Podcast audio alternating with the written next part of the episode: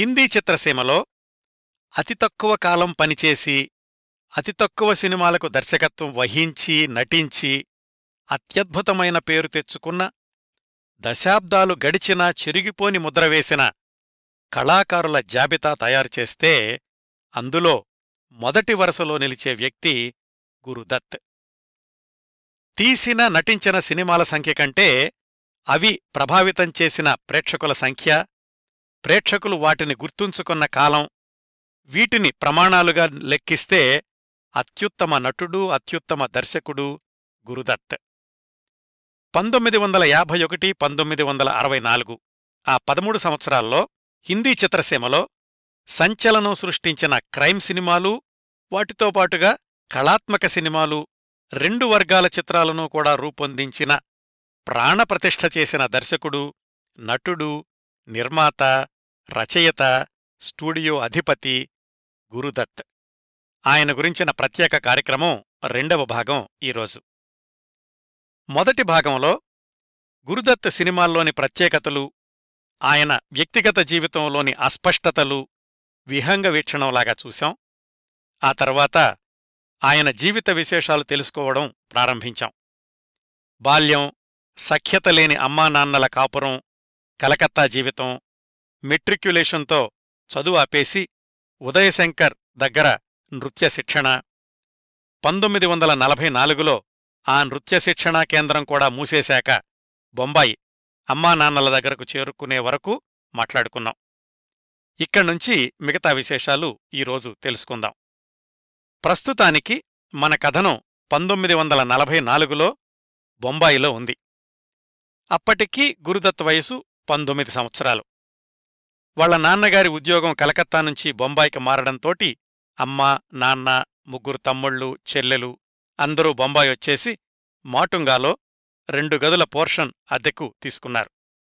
గురుదత్ చిన్నప్పటినుంచి అందరితో ఎక్కువగా మాట్లాడకపోయినా చాలా సున్నితమైనటువంటి హృదయం జాలి ఎక్కువగా ఉన్న వ్యక్తి.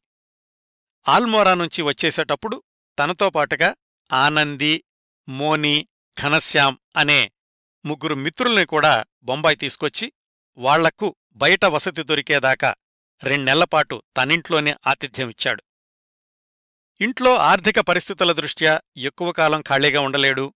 సొంత కాళ్ళమీద నిలబడి తీరాల్సినటువంటి పరిస్థితి. మళ్ళీ కలకత్తా అంకుల్ బీబీ బెనెగల్ ఉన్నాడు కదా ఆయనే ఆదుకున్నాడు.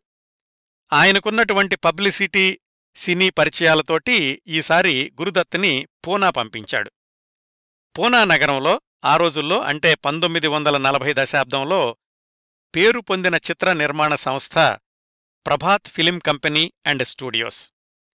మనం మాట్లాడుకునే పంతొమ్మిది వందల నలభై నాలుగో సంవత్సరానికే ఆ స్టూడియో నుంచి అనేక ప్రతిష్టాత్మకమైన చిత్రాలు వచ్చాయి. పంతొమ్మిది వందల నలభై ఒకటి దాకా శాంతారాం కూడా అందులోనే భాగస్వామి ఆయన కూడా పూనాలోనే ఆ ప్రభాత్ స్టూడియోస్లోనే చాలా చిత్రాలు తీసేవాడు.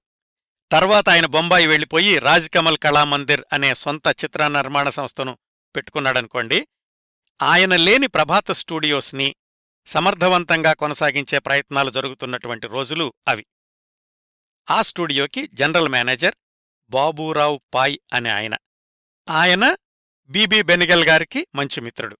ఆ పరిచయంతో గురుదత్ని ప్రభాత స్టూడియోకి అంటే పూనా నగరానికి పంపించాడు బెనిగల్. నెలకి యాభై రూపాయల జీతం. మూడు సంవత్సరాల కాంట్రాక్టు మీద గురుదత్ స్టూడియోలో ఉద్యోగానికి చేరాడు. పనేమిటి? స్టూడియోలో తయారయ్యేటటువంటి సినిమాలకు నృత్య దర్శకుడిగా పనిచేయడం అవసరమైతే సహాయ దర్శకుడు ఇంకా చిన్నా చిత్తగా పనులు ఏం చెప్పినా గాని చెయ్యాలి. అట్లా గురుదత్ ప్రభాత స్టూడియోస్లో నృత్య దర్శకత్వం చేసిన మొదటి సినిమా పంతొమ్మిది వందల నలభై ఐదులో విడుదలైన లఖ్ రాణి. దానికి నృత్య దర్శకత్వం చేయడంతో పాటుగా ఒక గ్రూప్ డాన్స్లో మందిలో ఒకడుగా డాన్స్ కూడా చేశాడు. ఇంకా ఒక చిన్న వేషం కూడా వేశాడు. ఆ వేషం ఏంటంటే గురుదత్ని గుంజ కట్టేసి చితకబాదుతారు రికార్డుల పరంగా చెప్పాలంటే తొలిసారిగా గురుదత్ సినిమా కెమెరా ముందు నిలబడింది ఈ రెండు పాత్రల ద్వారానే ఆ లక్రాణి అనే సినిమాలో. బొంబాయిలో వాళ్ళ అమ్మగారు కొడుకుని వెండితెర మీద చూసుకుందామని ఆ సినిమాకి వెళ్ళారు అడుగో మా అబ్బాయి అనుకునేలోగానే మాయమైపోయాయి ఆ పాత్రలు. అంతేకాకుండా ఆ సినిమాకి దర్శకత్వ శాఖలో కూడా సహాయకుడిగా చేశాడు గురుదత్. మొత్తానికి ప్రభాత స్టూడియోస్లో చేరగానే మొదటి సినిమాలోనే బహుపాత్రాభినయం చేశాడనమాట తెర వెనకాల. ఆ సినిమాకి దర్శకుడు విశ్రామ్ బేడేకర్ అనే ఆయన. ఆ రోజుల్లోనే డీడీ కాశ్యప్ దర్శకత్వంలో వచ్చిన చాంద్ అనే సినిమాలో కూడా శ్రీకృష్ణుడిగా చిన్న వేషం వేసినట్లు కొన్ని చోట్ల రాశారు. అంతవరకు డాన్సర్గానో లేక డాన్స్ డైరెక్టర్గానో అవకాశం దొరికితే చాలు అనుకున్న గురుదత్ ఈ లక్కరాణి సినిమాకి దర్శకత్వ శాఖలో పనిచేసే సమయంలోనే డాన్స్ కంటే కూడా డైరెక్షన్ విభాగం బాగుంటుంది అనే భావన కలిగి ఉండాలి అని గురుదత్ తమ్ముడు ఆత్మారాం ఒక ఇంటర్వ్యూలో చెప్పారు. గురుదత్ సినీ జీవితాన్ని అసలైన మలుపు తిప్పిన సినిమా ఇంకా సినిమా రంగమే నా భవిష్యత్తు అని గురుదత్త తీర్మానించుకునేలాగా చేసినటువంటి సినిమా హమ్ ఏక్ హై. ఇది పంతొమ్మిది వందల నలభై ఆరులో విడుదలయింది ఈ సినిమాకి విడిగానూ గురుదత్కి సంబంధించి కూడా చాలా ఆసక్తికరమైన విశేషాలున్నాయి. హమ్ ఏక్ హై సినిమాకి దర్శకుడు పిఎల్ సంతోషి. ఆయనకదే మొట్టమొదటి సినిమా. గురుదత్ ప్రభాత్ స్టూడియోస్ ఉద్యోగి కాబట్టి వాళ్ళు తీసే సినిమాలన్నింటికీ పనిచేయాలి కాబట్టి ఈ హమ్ ఏక్ హైకి కూడా గురుదత్ నృత్య దర్శకుడు సహాయ దర్శకుడు కూడా. ఇది పెద్ద విశేషమేం కాదు. అసలైన విశేషం హమ్ ఏక్ హై చిత్రంలోని హీరో. అతనికి గురుదత్కి జరిగినటువంటి పరిచయం. అతనెవరంటే ప్రస్తుతం పాకిస్తాన్లోని అప్పట్లో భారతదేశంలోనే భాగమైన లాహోర్లో బిఏ చదివినటువంటి కుర్రాడు. అక్కడ చదువైపోయాక ఉద్యోగాలు వెతుక్కుంటూ బొంబాయికొచ్చాడు. నెలకి డెబ్బై ఎనభై రూపాయలకి చిన్నా చితక ఉద్యోగాలు చేసుకుంటూనే వాళ్ళన్నయ్య చురుగ్గా పనిచేసే IPTA Indian people's theatre association దాంట్లో చేరి నటుడిగా తర్ఫీదు తీసుకోవడం మొదలెట్టాడు. ఆ రోజుల్లో వచ్చినటువంటి అశోక్ కుమార్ సినిమాలు చూసి ఎలాగైనా సరే తాను కూడా నటుడైపోవాలి అనుకున్నాడు ఆ లాహోర్ బిఏ కుర్రాడు. Prabhat studios general manager Baburao Pai Bombay వెళ్ళినప్పుడు సరాసరి ఆయన్ని కలుసుకుని మీ సినిమాలో వేషాలేమైనా ఉన్నాయా? అని అడిగాడు. మరి ఆ కుర్రాన్ని చూడగానే అతడిలోని చురుకుదనం నచ్చిందో వేషభాషలు నచ్చాయో కాని నువ్వు పూనా నగరానికి రా స్టూడియోలో స్క్రీన్ టెస్ట్ చేద్దాం అని వెంటనే పూనా వెళ్ళడానికి రైల్ టికెట్ కూడా కొనిచ్చాడు ఆ బాబూరావు పాయ్. ఆ కుర్రాడు పూనా రావడం టెస్టులు అన్నీ కూడా జరగడం హమ్ ఏక్ హైలో ప్రధాన పాత్రకు ఎంపికవడం చకచక జరిగిపోయాయి. ఆ లాహోర్ బియ్యే కుర్రాడే దేవానంద్. దేవానంద్ మొట్టమొదటి సినిమానే హమ్ ఎక్ హై దానికి డాన్స్ డైరెక్టరు అసిస్టెంట్ డైరెక్టరు కూడా మన గురుదత్ కదా అలాగా ఇద్దరికీ పరిచయం అయింది. వీళ్ళిద్దరికీ మరొక ఇద్దరు మిత్రులు జత చేరారు ఆ సినిమా షూటింగ్ సమయంలోనే. వాళ్ళ పేర్లు రెహమాన్ రామ్ సింగ్. హమ్ ఏక్ హైలో ఈ రెహమాన్ అనే అతనిది కూడా ఇంకొక ప్రధాన పాత్ర. గురుదత్తు దేవానందు రెహమాను రామ్ సింగ్ వీళ్ళు నలుగురూ కూడా హమ్ ఏక్ హై షూటింగ్ జరిగినన్ని రోజులు కలిసి తిరిగినవాళ్ళు కలిసి వంట చేసుకునేవాళ్ళు కలిసి కలలు పంచుకునేవాళ్ళు ఆ కలల ప్రపంచంలోనే గురుదత్కి దేవానంద్కి జరిగినటువంటి ఒక ఒప్పందం ఏమిటంటే భవిష్యత్తులో దేవానంద్ ముందుగా గనక నిర్మాత అయితే గురుదత్కి దర్శకుడిగా అవకాశం ఇచ్చేటట్లు ఒకవేళ గురుదత్ ముందుగా దర్శకుడైతే ఆ సినిమాలో దేవానంద్నే హీరోగా తీసుకునేటట్లు. ఈ మాటలు మాట్లాడుకునే సమయానికి గురుదత్తు దేవానందు ఇద్దరూ కూడా సినీ పరిశ్రమలో అనామకులే. ఇద్దరూ కూడా తొలి అడుగుల్లోనే ఉన్నారు. అయితే వాళ్ళ సంకల్ప బలమేమో కాని వాళ్ళనుకున్నది నిజమైంది ముందుగా దేవానంద నిర్మాత అయ్యాడు. ఇచ్చిన మాట ప్రకారం గురుదత్తుని దర్శకుడు చేశాడు కూడా. ఇంకో ఇద్దరు మిత్రులున్నారనుకున్నాం కదా రెహమాన్ రామ్ సింగ్. గురుదత్ దర్శకుడయిన కొత్తలో కొద్ది సినిమాల్లో రామ్ సింగ్ నటించాడు. గురుదత్ దర్శకత్వం చేసిన చాలా సినిమాల్లో రెహమాన్ ప్రధాన పాత్రలు ధరించాడు. వీళ్ళ గురించిన విశేషాలన్నీ కూడా తరువాత కథనంలో వస్తాయి. ఇంకా అమ్ ఏక్ హై సినిమా విశేషాలు పూర్తి కాలేదండి. ఆ సినిమా పంతొమ్మిది వందల నలభై ఆరులో విడుదలైందనుకున్నాం కదా? ఇంకా ఆ సినిమా నిర్మాణంలో ఉండగానే అంటే బహుశా పంతొమ్మిది వందల నలభై ఐదు చివర్లోనో పంతొమ్మిది వందల నలభై ఆరు మొదట్లోనో గురుదత్ ఒక సాహసం ఒక విధంగా దుస్సాహసం చేశాడు.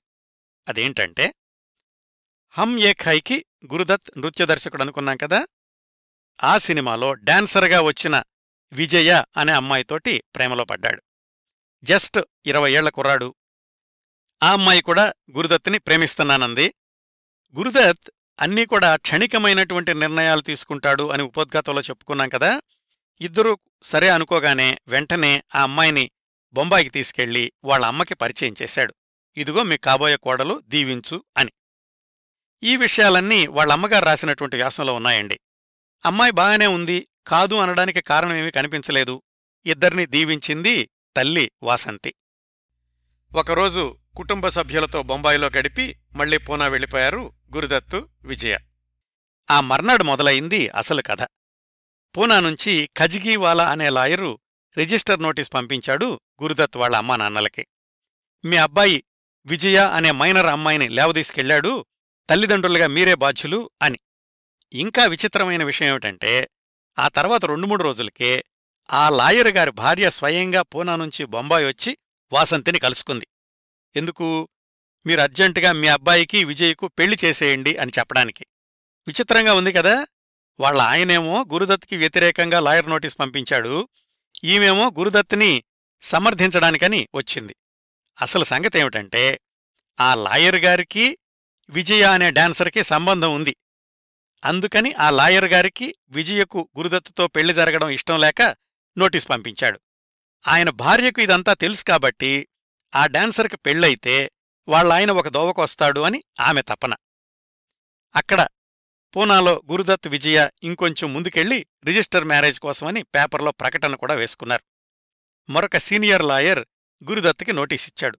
ఇంకా ముందుకెళ్ళావంటే నువ్వు అరెస్ట్ అయ్యే ప్రమాదం ఉంది అని.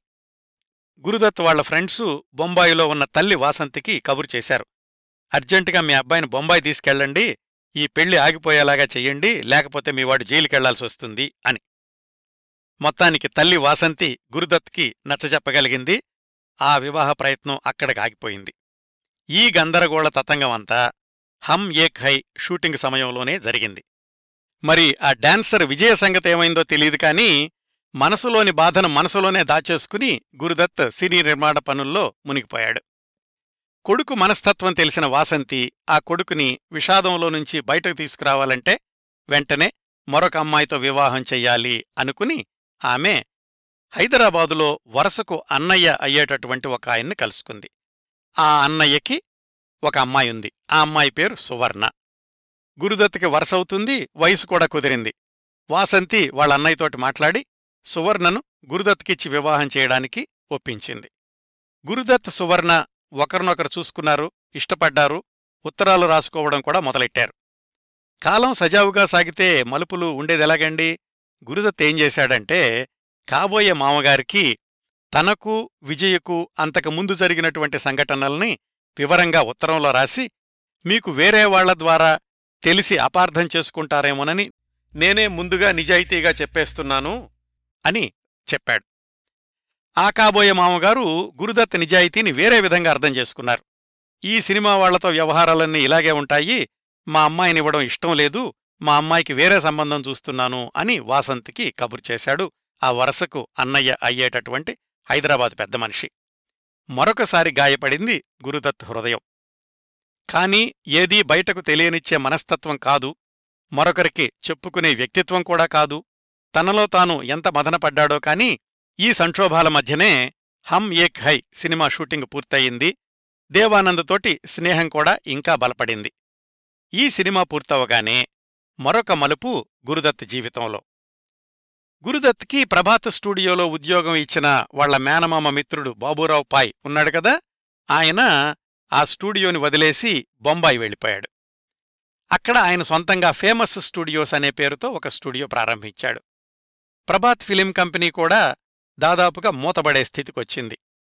గురుదత్తు దేవానందు వాళ్ళిద్దరిని కూడా తనతో పాటు బొంబాయి తీసుకెళ్ళాడు ఆ బాబూరావు పాయ్. గురుదత్ మళ్ళీ తన కుటుంబ సభ్యులతో కలిసి ఉండే అవకాశం వచ్చింది. అట్లా బొంబాయి చేరుకున్నాక గురుదత్ సహాయ దర్శకుడుగా పనిచేసిన చిత్రం పేరు మోహన్. దీనిలో కూడా హీరో దేవానందే ఈ సినిమా పూర్తయి విడుదలయ్యేసరికి పంతొమ్మిది వందల నలభై ఏడు మధ్యకొచ్చేసింది. భారతదేశానికి స్వాతంత్ర్యం రావడం మతకల్లోలాలు దేశ విభజన వీటి ప్రభావం సినిమా రంగం మీద కూడా పడింది. బాబూరావు పాయ్ గురుదత్ దేవానందలకి చెప్పాడు నేనింకా ఇప్పట్లో సినిమా తీయలేనబ్బాయ్ మాతో కాంట్రాక్ట్ అయిపోయింది కదా మీదో మీరు చూసుకోండి అని. దేవానంద్కైతే వాళ్ళ అన్నయ్యలున్నారు వాళ్ళతో కలిసి సినిమా ప్రయత్నాల్లో తీరిక లేకుండా అయిపోయాడు గురుదత్కే ఏ అవకాశమూ రాలేదు. ఇంట్లో పరిస్థితులు కూడా బావుండలేదు. వాళ్ళ నాన్న ప్రవర్తనలో మార్పేమీ లేదు. ఆయన పుస్తకాలేమిటో ఆయన ప్రపంచమేమిటో దాంట్లో ఉండిపోయేవాడు. కుటుంబాన్ని నడిపే బాధ్యతంతా కూడా గురుదత్ తల్లి వాసంతిదే.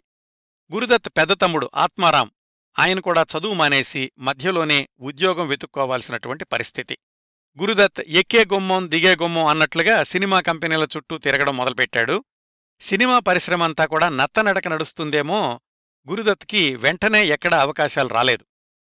ఐదారేళ్ళుగా ఏదో ఒక వ్యాపకంతో అంతో ఇంతో ఆదాయంతో తన కాళ్ళ మీద తాను నిలబడగలిగినవాడు ఇప్పుడు మళ్ళీ అమ్మా నాన్నల మీద ఆధారపడక తప్పలేదు. గురుదత్ జీవితంలో ఈ సంక్షోభ సమయం దాదాపుగా పది నెలలు కొనసాగింది. కొన్నాళ్ళు కథలు రాసి ఇలస్ట్రేటెడ్ వీక్లీకి పంపించాడు. అవి తిరుగుటపాలో వెనక్కి వచ్చేస్తూ ఉండేయి. కలకత్తా అంకుల్ బీబీ బెనిగల్ ఉన్నాడు కదా మళ్ళీ ఆయన దగ్గరికెళ్ళి సహాయం అడుగుదాము అనుకుంటే కలకత్తాలోనేమో అప్పట్లో తీవ్రమైన మతకల్లోలాలు ప్రయాణం చేయడానికి వీల్లేదు. ఇంత మానసిక సంఘర్షణలో నుంచి పుట్టిన కథ కష్మకష్.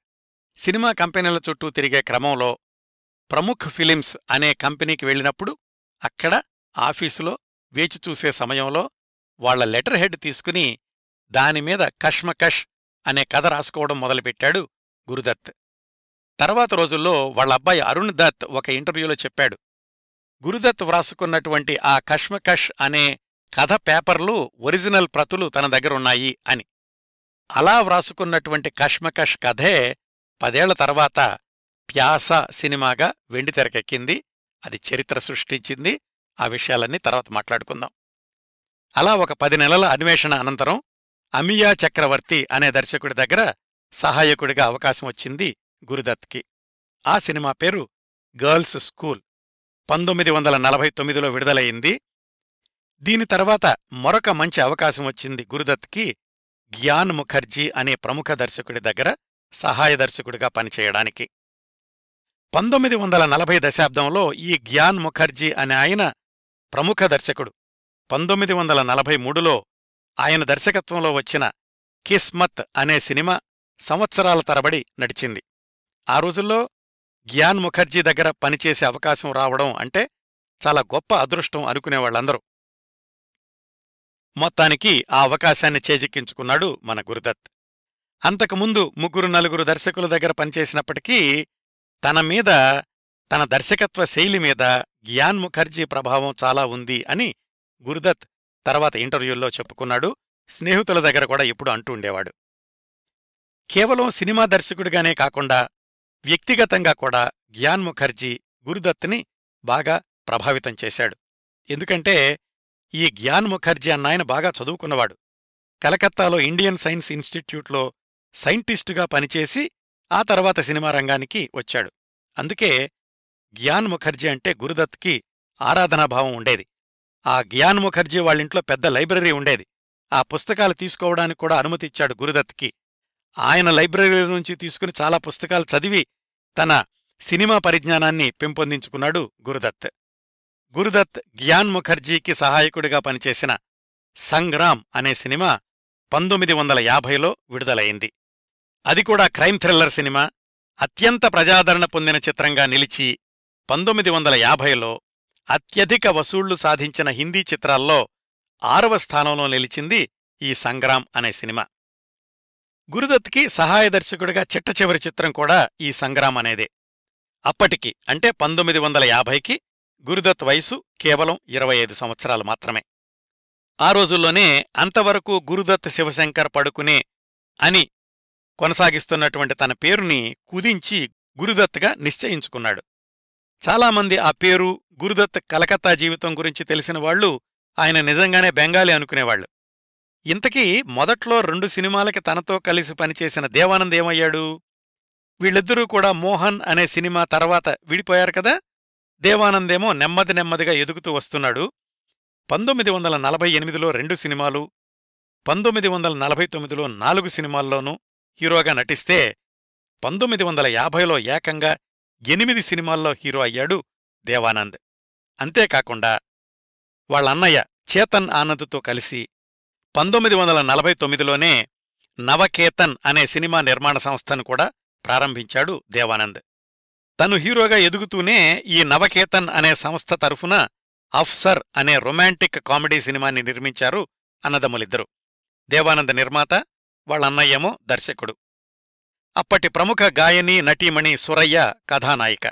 అయితే దేవానంద్ నిర్మించిన మొదటి చిత్రం ఆశించినంతగా విజయం సాధించలేదు. వాళ్ళన్నయ్య దర్శకుడు అనుకున్నాం కదా? తను హీరోగా చిత్రరంగ ప్రవేశం చేసినప్పుడు గురుదత్కి ఇచ్చిన మాట మర్చిపోలేదు దేవానంద్. పంతొమ్మిది వందల యాభైలో విపరీతమైన వేగంతో సినిమాలు చేస్తున్నప్పటికీ ఐదేళ్ళ క్రిందటి మిత్రుడు గురుదత్ని మళ్ళీ కలుసుకుని అప్పుడెప్పుడో నీకిచ్చిన మాట నిలబెట్టుకునే సమయం వచ్చింది. మా నవకేతన్ సంస్థ తరఫున రెండో సినిమాకి దర్శకుడివి నువ్వే అన్నాడు దేవానంద్. నిర్మించిన మొదటి చిత్రం విజయం సాధించలేదు. గురుదత్తేమో ఇంతవరకు ఎప్పుడూ సొంతంగా దర్శకత్వం చెయ్యలేదు. చేతన్ ఆనంద్ తమ్ముణ్ణి వారించాడు. ఇప్పుడు కొత్త కుర్రాడితోటి ఇంత రిస్క్ తీసుకోవడం అవసరమా అని. దేవానంద్ మాత్రం మొండిగా ముందుకెళ్ళాడు ఇన్ని ప్రతికూల పరిస్థితుల్లో కూడా గురుదత్తికి దర్శకత్వ అవకాశం ఇవ్వడం అంటే దేవానంద్కి ఎంత ధైర్యం ఉండాలో ఊహించుకోండి. ఒక మనిషికి మరొక మనిషి మీద ఉన్నటువంటి ఇట్లాంటి నమ్మకమే ప్రపంచాన్ని నడిపిస్తుంది.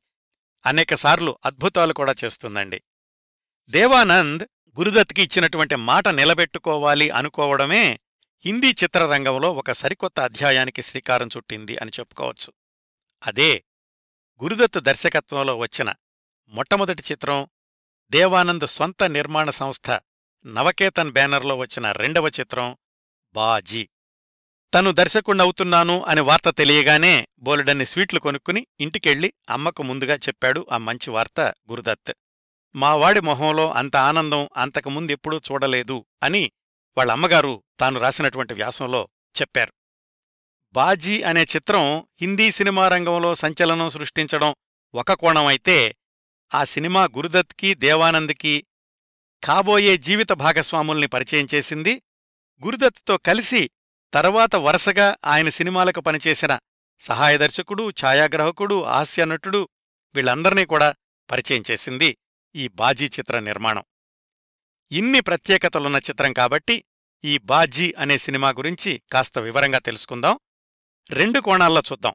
మొదటిది చిత్రకథ గురుదత్ దర్శకత్వపు మెళకువలు. రెండో కోణం ఈ సినిమాలో పనిచేసినటువంటి చాలామంది వ్యక్తిగత జీవితాల్లో అల్లుకున్న మానవ సంబంధాలు. ముందుగా బాజీ చిత్రకథ క్లుప్తంగా. హీరో దేవానంద్ సినిమాలో ఆ పాత్ర పేరు మదన్. మదన్ ఒకప్పుడు బాగా బతికినాడే. ప్రస్తుతానికి నిరుద్యోగి క్షయవ్యాధితో బాధపడుతున్నటువంటి ఒక చెల్లెలుంది. నిరుద్యోగిగా ఉన్న మదన్ జోదశాలలకి వెళుతూ ఉండేవాడు. అంటే గ్యాంబ్లింగ్ డెన్స్కి. గ్యాంబ్లింగ్లో లక్కీ హ్యాండ్ అని పేరు తెచ్చుకున్నాడు. ఒక పెద్ద మనిషి ఒక జోదశాలలో మదన్ జోదం ఆడే నేర్పుని గమనించి స్టార్ క్లబ్కి రమ్మని ఆహ్వానిస్తాడు. ముందు ఇష్టపడకపోయినప్పటికీ చెల్లెలు వైద్యానికి డబ్బుల కోసమని ఆ స్టార్ క్లబ్కి వెళ్తాడు మదన్. అక్కడ ఒక డాన్సర్ ఉంటుంది ఆమె పేరు నీనా. గీతాబాలి ఆ పాత్ర వేసింది. కాని మదన్కేమో తమ ఏరియాలో ఉచిత వైద్యశాల ప్రారంభించిన డాక్టర్ రజనీ అంటే ఇష్టం. ఆ ఇష్టం రజనీకి అతనికి మధ్య ప్రేమగా మారుతుంది. సహజంగానే రజనీ తండ్రికి ఇది ఇష్టముండదు ఎందుకంటే కూతురేమో డాక్టరు ఆమె ఇష్టపడేటటువంటి మదనేమో అలరచలరగా తిరిగేవాడు. అక్కడ మదన్ ఎప్పుడూ వెళ్ళేటటువంటి స్టార్ క్లబ్ని ఒక మిస్టీరియస్ బాస్ నడిపిస్తూ ఉంటాడు. అతను మదన్ని చంపడానికి కుట్ర పన్నుతాడు. ఎందుకంటే ఈ మిస్టీరియస్ బాస్ ఎవరో కాదు ఆ డాక్టర్ రజని యొక్క తండ్రి. మదన్ని కాపాడబోయి డాన్సర్ నీనా చనిపోతుంది ఆ నేరం మదన్ మీద పడుతుంది. స్టార్ క్లబ్ బాస్ అంటే డాక్టర్ రజని యొక్క తండ్రి మదన్ని బెదిరిస్తాడు. నువ్వు ఈ నేరం నీ మీద వేసుకో లేకపోతే మీ చెల్లెలు బతకదు అని. చెల్లెల కోసమని చెయ్యని నేరాన్ని మీద వేసుకుని జైలుకెళ్తాడు మదన్. ఉరిశిక్ష కూడా పడుతుంది. క్లైమాక్స్లో నాటకీయ పరిణామాల మధ్య అసలు హంతకుడు బయటపడతాడు. స్వల్ప జైలు శిక్ష అనంతరం మదన్ విడుదలవుతాడు. జైలు బయట రజని వేచి చూస్తూ ఉంటుంది. వాళ్ళిద్దరూ కలుసుకుంటారు. ఇది కథ.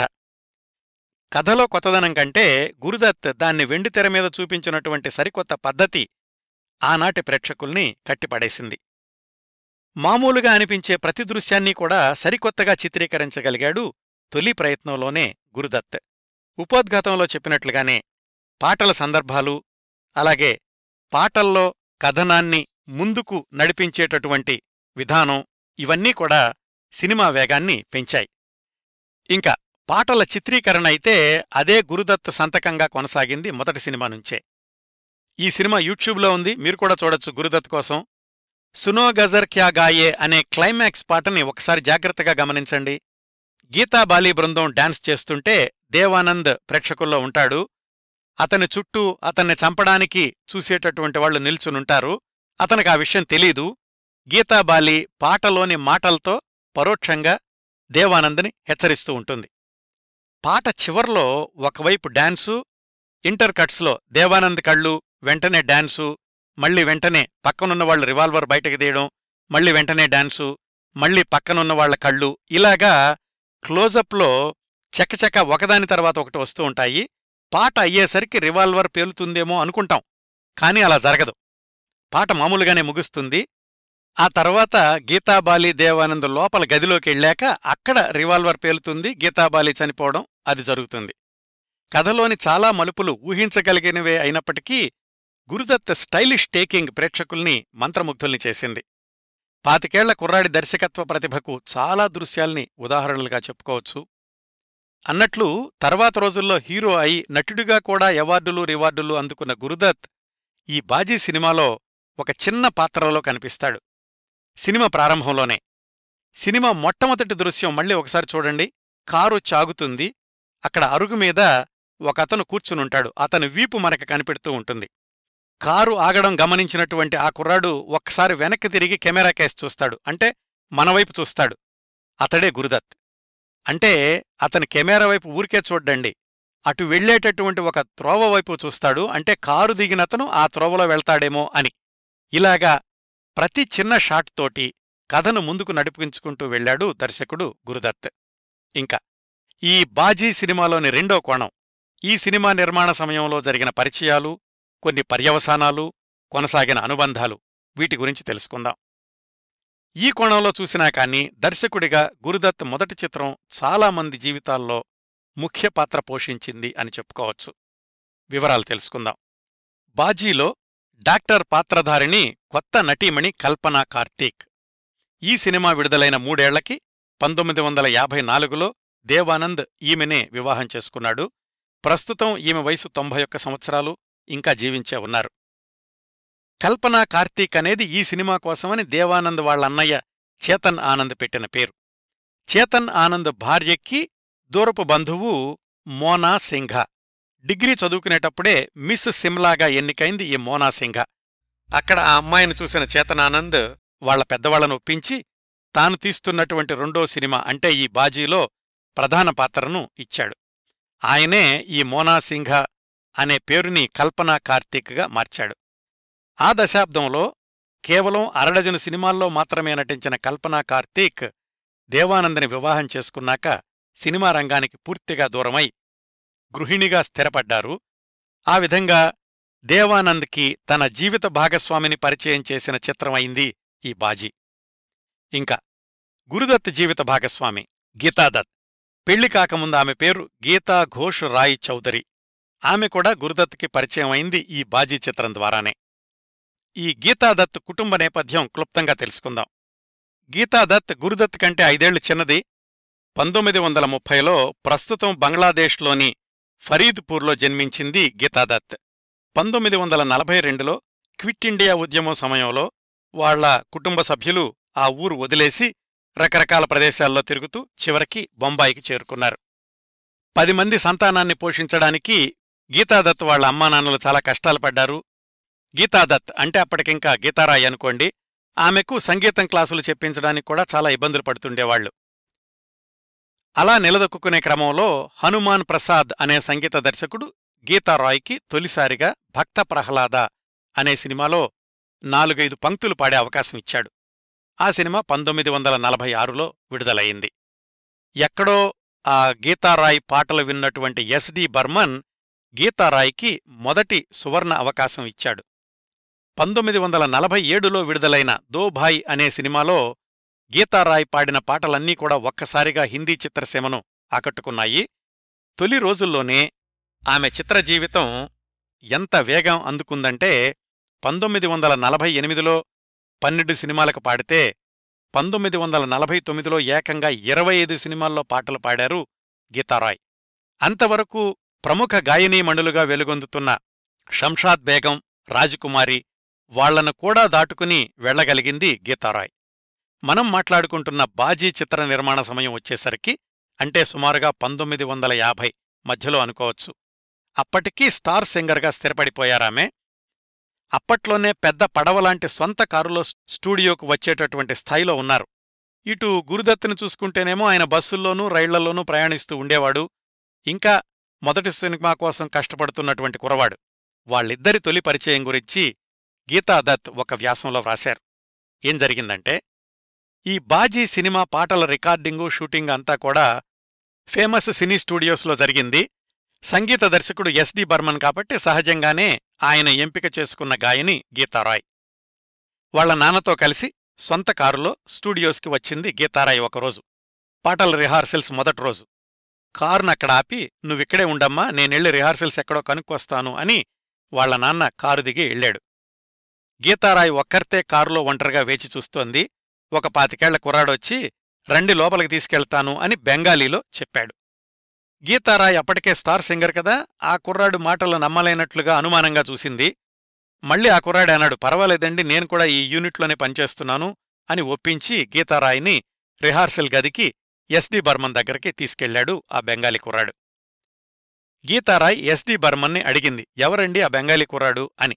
ఆయన చెప్పాడు అతను బెంగాలీ కుర్రాడు కాదమ్మా అచ్చమైన కొంకిణి కుర్రవాడు. ఈ సినిమాకి అతనే దర్శకుడు పేరు గురుదత్ అని. అదండి గురుదత్ గీతారాయ్ల తొలి పరిచయం.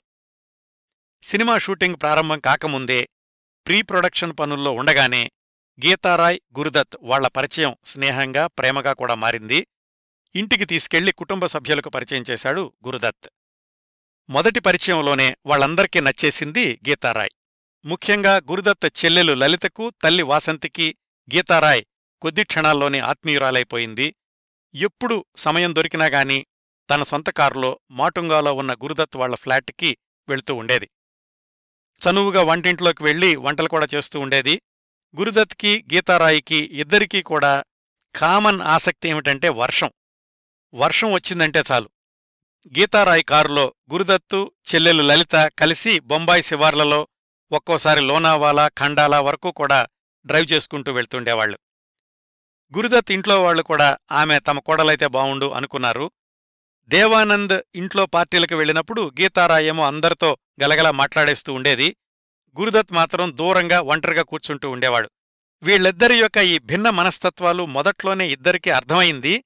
కాని ఆ భిన్న మనస్తత్వాలు వాళ్ళ స్నేహానికి ప్రేమకి అవరోధం అనిపించలేదు అప్పట్లో ఆ ఇద్దరికీ.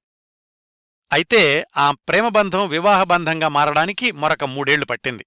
ఆ విశేషాలు కాలక్రమంలో చెప్తాను. మళ్ళీ మనం బాజీ నిర్మాణ సమయంలో జరిగినటువంటి మరికొన్ని పరస్పర పరిచయాల విషయానికొస్తే ఈ సినిమాకి సంభాషణలు స్క్రీన్ప్లే సమకూర్చడంతో పాటుగా కథా సహకారం అందించింది బలరాజ్ సాహిని. ఈయన Chetan ఆనంద్కి IPTI Indian people theatres association నుంచి పరిచయం. మా తమ్ముడు ఎంత చెప్పినా వినడం లేదు. ఎవరో కొత్త కుర్రాన్ని మా రెండో సినిమాకి డైరెక్టర్గా పెట్టుకున్నాడు. ఆ కుర్రాడేదో కథ చెబుతున్నాడు. కాస్త మీరు కూడా వచ్చి సహాయం చేయండి అని చేతన్ ఆనంద్ బలరాజ్ సాహ్నిని ఆహ్వానించాడు. ఆ విధంగా కథ గురుదత్ బలరాజ్ సాహ్ని అనుంటుంది. ఐపీటీఏ నుంచి వచ్చిన రచయిత కాబట్టి వామపక్ష భావాలున్నవాడు బలరాజ్ సాహ్ని. అందుకని కథలో సామాజిక స్పృహ కాస్త సందేశం ఉండాలి అనుకుంటూ ఉండేవాడు. సంగ్రామ్ సినిమాకి గ్యాన్ ముఖర్జీ దగ్గర పనిచేసేటప్పుడు ప్రేక్షకులకు కావలసింది ఎలా అందించాలో విజయవంతమైన సినిమా ఫార్ములా ఎలా ఉండాలో అధ్యయనం చేసినటువంటి గురుదత్కి తన సినిమా రూపకల్పన మీద ఒక స్పష్టమైన అవగాహన ఉండేది. సినిమా అనేది వ్యాపారం కాబట్టి సందేశం కోసం బలవంతంగా సన్నివేశాలు చూపించకూడదు అని గురుదత్ భావన. బలరాజ్ సాహ్నికి గురుదత్కి ఈ విషయంలో కాస్త సీరియస్ చర్చలు నడుస్తూ ఉండేవి. ఈ కుర్రాడు నేను చెప్పిన మాటలు వినడం లేదు అని బలరాజ్ సాహిని చేతన్ ఆనంద్కి ఫిర్యాదు చేసే వరకు వెళ్ళింది. అయితే బాజీ సినిమా నిర్మాణ సమయంలోనే బలరాజ్ సాహిని హల్చల్ అనేటటువంటి సినిమాలో కూడా నటిస్తున్నాడు. అందువల్ల ఆయన చాలా కాలం బాజీ సినిమా సెట్స్లో ఉండడం కుదిరేది కాదు. స్క్రిప్ట్ ఇచ్చేసి వెళ్ళిపోతూ ఉండేవాడు. తర్వాత గురుదత్ తనిష్టం వచ్చినట్లుగా దాన్ని మార్చుకుంటూ ఉండేవాడు. ఆ తర్వాత ఈ సినిమా సాధించినటువంటి ఘన విజయం గురుదత్ స్కూలే సరైంది అని నిరూపించిందనుకోండి అయితే మళ్ళీ ఎప్పుడూ గురుదత్తు బలరాసాహిని కలిసి పనిచేయలేదు. కాని బలరాసాహిని చేసిన ఇంకో మంచి పని వల్ల హిందీ చిత్రసీమకు ఒక అద్భుతమైన హాస్య నటుడు దొరికాడు ఈ బాజీ చిత్ర నిర్మాణ సమయంలోనే. ఆ కథ ఏమిటంటే బాజీ షూటింగ్ సమయంలో ఒకరోజు సెట్ మీద గురుదత్తు దేవానందు చేతనానందు బలరాజ్ సాహినిలు ఉన్నారు. తర్వాత తీయాల్సినటువంటి సీను గురించి దీర్ఘంగా చర్చించుకుంటున్నారు. ఇంతలో ఎవరో బక్కపలసగా పొడవుగా ఉన్న ఒక కుర్రవాడు తాగుతూ తూలుతూ సెట్లోకొచ్చేశాడు. తాగిన మైకంలో ఏదేదో మాట్లాడుతున్నాడు. అతను మాట్లాడే భాష హిందీలాగే ఉంది కాని హిందీ కాదు. బాగా పట్టిపట్టి చూస్తే అసలది ఏ భాష కాదు కాని ఏదో భాషలాగా ఉంది. గురుదత్ సెట్లో ఉన్నప్పుడు ఏ చిన్న అవాంతరాయం కలిగినా గాని సహించేవాడు కాదు. ఒకసారి తన చిన్న తమ్ముడు విజయ్ పదేళ్ళ కుర్రాడు. అన్నయ్య సినిమా ఎలా తీస్తున్నాడో చూద్దామని బస్సెక్కి ప్రయాణం చేసి స్టూడియోకొచ్చాడు. షూటింగ్ జరుగుతూ ఉంటే ఒక్కసారి దగ్గాడు అంతే. గురుదత్ విపరీతమైన కోపంతో వీణ్ణి బయటకు లాక్కెళ్ళండి అని అరిచాడు సొంత తమ్ముడని కూడా చూడకుండా. అలాంటిది ఇప్పుడు ఈ తాగుబోతును చూస్తుంటే మాత్రం ఏదో ఆసక్తిగా అనిపించింది. ఈలోగా సెట్ అసిస్టెంట్లొచ్చి ఆ తాగుబోతును పట్టుకుని గురుదత్ ముందు నిలబెట్టారు. ఉన్నట్లుండి ఆ కుర్రాడు నిఠారుగా నిల్చుని మామూలుగా మాట్లాడడం ప్రారంభించాడు. పక్కనే ఉన్న బలరాసాహిని చెప్పాడు నన్ను క్షమించాలి గురుదత్ నేనే అతనికి అలా నటించమని చెప్పాను నీ దృష్టిలో పడడానికని అని. అలా తాగుబోతుగా సహజంగా నటించిన అతని పేరు బద్రుద్దీన్ జమాలుద్దీన్ ఖాజీ. ఇతను నాకు సిటీ బస్సులో కనిపించాడు కండక్టర్గా పనిచేస్తున్నాడు ప్రయాణికులతోటి సరదాగా మాట్లాడడం బస్టాపులొచ్చినప్పుడు విచిత్రంగా అరవడం ఇవన్నీ చూశాక ఇతనిలో మంచి నటుడున్నాడు అనిపించింది అని కూడా చెప్పాడు బలరాసాహిని ఆ జమాలుద్దీన్ ఖాజీ నేపథ్యం ఏమిటంటే వయసులో గురుదత్ కంటే ఒక ఏడాది చిన్నవాడు ఇండోర్లో పుట్టాడు వాళ్ళ నాన్న ఏదో ఒక చిన్న మిల్లులో పనిచేస్తుండేవాడు. ఆ మిల్లు మూతపడడంతోటి కుటుంబంతో సహా వాళ్ళ అమ్మా నాన్నలు బొంబాయి వచ్చేశారు.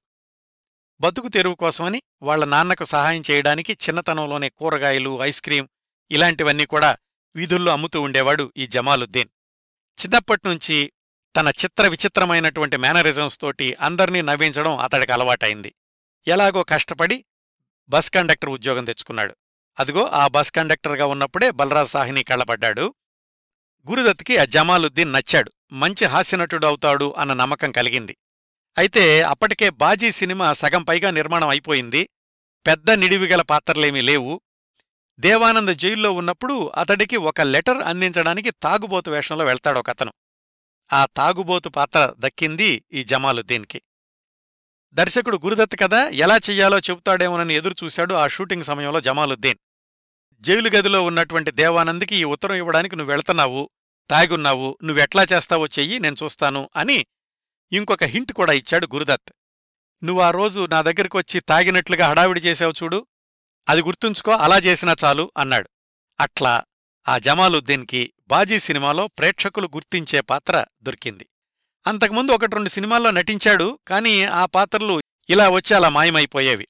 అందుకనే తన తొలి సినిమా బాజీ అని చెప్పుకుంటూ ఉంటాడు ఆ బద్రుద్దీన్ జమాలుద్దీన్ కాజీ ఆ తర్వాత గురుదత్త దర్శకత్వం చేసిన సినిమాలన్నింటిలోనూ చిట్టచివరలో ఒక సినిమా తప్ప ప్రధాన హాస్యపాత్రల్లో దుమ్ము దులిపేశాడతను. మీరిదంతా చెప్పారు కానీ ఎవరండి ఈ బద్రుద్దీన్ జమాలుద్దీన్? మాకెప్పుడూ అలాంటి నటుడు గురించి తెలీదే అని మీరు అనబోతున్నారు కదా చెప్తానండి. ఇంత పెద్ద పేరుంటే ప్రేక్షకులకు నోరు తిరగదు ఒక పని చెయ్యి నువ్వు తాగుబోతు పాత్ర బాగా చేస్తున్నావు. నాకు నచ్చిన విస్కీ బ్రాండేమో జానీ వాకర్ ఇక నుంచి నీ పేరు జానీ వాకర్ చేసుకో అని గురుదత్త సలహా ఇచ్చాడు. అదండి. ఇందాక నుంచి మనం తెలుసుకున్న విశేషాలన్నీ కూడా ప్రముఖ హిందీ నటుడు జానీ వాకర్ గురించన్నమాట. ఈ విశేషాలన్నీ వాళ్ళమ్మాయి ఒక ఇంటర్వ్యూలో చెప్పారు. పరిచయమైన రోజు నుంచి జీవితాంతం గురుదత్కి ఆప్తమిత్రుడిగా కొనసాగాడు జానీ వాకర్. కొసమెరుపు ఏంటంటే జానీ వాకర్ ఎప్పుడూ మద్య ముట్టుకోలేదు. బాజీ చిత్రంతో పేరు తెచ్చుకున్న మరొక ప్రముఖుడు గీత రచయిత సాహిర్ లుధియాన్వి. ప్రముఖ ఉర్దూ పండితుడైనటువంటి సాహిర్ లుధియాన్వి పంతొమ్మిది వందల యాభైలో విడుదలైన నౌ జవాన్కి పాటలు రాసినప్పటికీ పెద్దగా గుర్తింపు రాలేదు. బాజీ చిత్ర ఘన విజయం హిందీ చిత్రరంగంలో సాహిర్ లుధియాన్వి స్థానాన్ని సుస్థిరం చేసింది అని విశ్లేషకుల అభిప్రాయం. బాజీ చిత్రం ద్వారా గురుదత్కి దొరికిన మరొక మంచి మిత్రుడు హిందీ చిత్రసీమకు దొరికిన మరొక ప్రతిభావంతుడైన సాంకేతిక నిపుణుడు ఆ తర్వాత రోజుల్లో చరిత్ర సృష్టించిన సినిమాల దర్శకుడు నిర్మాత రాజ్ ఖోస్లా. ఈయన నేపథ్యం ఏమిటంటే గాయకుడు కావాలని బొంబాయి వచ్చాడు దేవానంద్కి మిత్రుడు గాయకుడిగా అవకాశాలు దొరికేదాకా నా సొంత సినిమాల్లో ఏదో ఒక పని చెయ్యి అని పిలిచాడు దేవానంద్. అట్లా బాజీ సినిమాకి గురుదత్కి సహాయకుడిగా సినిమా రంగంలో అడుగుపెట్టాడు రాజ్ ఖోస్లా. ఇంక తర్వాత గాయకుడయ్యే ప్రయత్నాలు విరమించుకుని దర్శక నిర్మాత అయ్యాడనుకోండి బాజీతో మొదలుపెట్టి మరొక నాలుగు సినిమాల దాకా గురుదత్ దగ్గరే సహాయకుడిగా పనిచేశాడు రాజ్ ఖోస్లా. రాజ్ ఖోస్లాకి దర్శకుడిగా మొదటి హిట్ చిత్రాన్ని ఇచ్చింది కూడా నిర్మాత గురుదత్తే. అంతకుముందు ఒక సినిమా తీశాడు అది సరిగా ఆడలేదు. అప్పుడు గురుదత్ ఇచ్చినటువంటి హిట్ సినిమాతోటి ముందుకి కొనసాగాడు రాజ్ ఖోస్లా. జానీ వాకర్ లాగానే రాజ్ ఖోస్లా కూడా గురుదత్కి జీవితాంతం ఆప్తమిత్రుడిగా కొనసాగాడు. గురుదత్ నాకు చాలా సన్నిహితుడనే అనుకున్నాను కాని అతనెప్పుడు నాకు అర్థమయ్యేవాడు కాదు దగ్గరగా ఉండేవాడు కాని మనసులో మాట ఎప్పుడూ చెప్పుకునేవాడు కాదు అని గురుదత్ని గుర్తు చేసుకున్నప్పుడల్లా కళ్ళనీళ్ళ పర్యంతం అయ్యేవాడు రాజ్ ఖోస్లా. ఇంకో చిన్న ఆసక్తికరమైన విశేషం ఏమిటంటే రాజ్ ఖోస్లా కూడా ఈ బాజీ సినిమాలో ఒక పాత్ర ధరించాడు. పోలీసు సూపరింటెంట్గా కొద్ది నిమిషాలు కనిపిస్తాడు ఈ సినిమాలో రాజ్ ఖోస్లా. గురుదత్తుతో జీవితాంతం కలిసి పనిచేసిన వాళ్ళల్లో జానీవాకర్ రాజ్ ఖోస్లాలతో పాటుగా ఇంకొక వ్యక్తి ఉన్నాడండి. ఆయన పేరు వెంకటరామ పండిట్ కృష్ణమూర్తి స్వస్థలం మైసూరు. క్లుప్తంగా వికే మూర్తి. బాజీ సినిమాకి కెమెరా విభాగంలో assistant. బాజీకి director of photography V. Ratra. ఆయనకు సహాయకుడు ఈ వికే మూర్తి. ఈయన కూడా సంగీత శాఖలోనే అవకాశాల కోసమని ప్రయత్నించాడు. ఎందుకంటే చిన్నప్పుడు శాస్త్రీయ సంగీతం నేర్చుకున్నాడు వయలిన్ కూడా నేర్చుకున్నాడు క్విట్ ఇండియా ఉద్యమ సమయంలో జైలుకు కూడా వెళ్ళొచ్చాడు. సినిమాలో భవిష్యత్తు కోసం బొంబాయి వెళ్ళాలంటే సంగీతంతో పాటుగా ఇంకేమైనా నేర్చుకుంటే బావుంటుంది అనుకుని సినిమాటోగ్రఫీలో డిప్లొమాలో కూడా తీసుకుని అప్పుడు బొంబాయి చేరుకున్నాడు ఈ వికే మూర్తి. ఒకటి రెండు సినిమాల్లో సంగీత శాఖలో వైలనిస్టుగా చేశాడు కాని ఆనాటి సినిమా రంగంలో సినిమాటోగ్రఫీనే మంచిది అనుకుని బాజీ సినిమాతోటి కెమెరా అసిస్టెంట్గా కొత్త రంగంలోకి ప్రవేశించాడు వికే మూర్తి. అయితే ఆ వికే మూర్తి చిన్నప్పుడు నేర్చుకున్న సంగీతమే ఛాయాగ్రాహకుడిగా భావుకత్వం కలిగిన దృశ్యాల్ని కంపోజ్ చేయడానికి ఉపయోగపడింది అంటారు ఆయన సన్నిహితులు. ఆ తరువాత గురుదత్ తీసిన సినిమాలన్నింటికీ కూడా ఈ VK మూర్తిగారే director of photography. Baazi shooting సందర్భంలో జరిగిన ఒక సంఘటన గురించి ఇన్ సెర్చ్ ఆఫ్ గురుదత్ అనే డాక్యుమెంటరీలో వికే మూర్తి ఇలా చెప్పారు. నాకు గురుదత్కి ఇద్దరికీ బాజీనే మొట్టమొదటి సినిమా అనుభవం ఉన్న దర్శకుడైతే చెప్పేవాణ్ణి కాదేమో కాని గురుదత్ కూడా కొత్త దర్శకుడే కదా అనేటటువంటి చనువుతోటి బాజీ నిర్మాణ సమయంలో సలహాలిస్తూ ఉండేవాణ్ణి బాజీలో క్లైమాక్స్ పాట సునో గజర్ క్యాగాయే చిత్రీకరణ సందర్భంలో గురుదత్తుతో అన్నాను మీరేం అనుకోకపోతే ఒక సలహా చెప్తానండి అని. ఏమిటది? అన్నాడు గురుదత్తు. అక్కడో పెద్ద అద్దం ఉంది కదా దాన్ని వాడుకుని ఈ సీన్ని కొత్త రకంగా కంపోజ్ చేయొచ్చు అని వివరంగా చెప్పాను. సీన్ ఏంటంటే గీతాబాలి బృందం డాన్స్ చేస్తూ ఉంటే దేవానంద్ నడుచుకుంటూ వచ్చి ఒక టేబుల్ దగ్గర కూర్చోవడం. దేవానంద్ వచ్చేటప్పుడు ముందుగా అద్దంలో అతని ప్రతిబింబం మీద కెమెరా పెట్టి అక్కడ్నుంచి అతని మీదకి కెమెరాని ప్యాన్ చేసి అతను నడుచుకుంటూ వెళ్ళినప్పుడు కెమెరా అతన్ని అనుసరిస్తుంది. ఎక్కడా కట్ చేయకుండా సింగిల్ షాట్లో చెయ్యొచ్చు చేసి చూపించనా అని అడిగాడు వికే మూర్తి. సరే చూద్దాం ముందు కెమెరా సెట్ చెయ్యి అన్నాడు గురుదత్. వికే మూర్తి ఆ డాలీ కెమెరాని తను అనుకున్నట్లుగా సెట్ చేసి వెనకాల వచ్చేటటువంటి పాట సంగీతానికి అనుగుణంగా ఎప్పుడు దేవానంద్ అటునుంచి ఎటువైపు నడవాలి అనేదానికి రిహార్సల్స్ చేశాడు. ఇదంతా గమనిస్తున్నాడు గురుదత్. మూర్తి నాలుగైదు టేక్స్ చూద్దాం వాటిల్లో ఏది బావుంటే అది నేను తీసుకుంటాను అన్నాడు.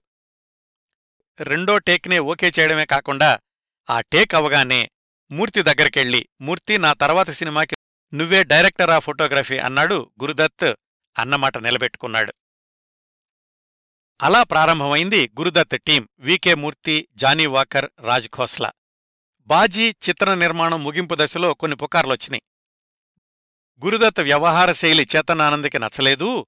ముఖ్యంగా కల్పనా కార్తీక్ నటించే దృశ్యాల్ని సరిగా చిత్రీకరించలేకపోతున్నాడు అని చేతన్ ఆనందే డైరెక్షన్లోకి దిగితే దేవానంద్ కల్పించుకుని ఇది పద్ధతి కాదు గురుదత్తుకు వదిలేసెయ్యి నాదీ భరోసా అన్నాడని ఇలా ఏవేవో తెర వెనుక కథనాలు వినిపించాయి.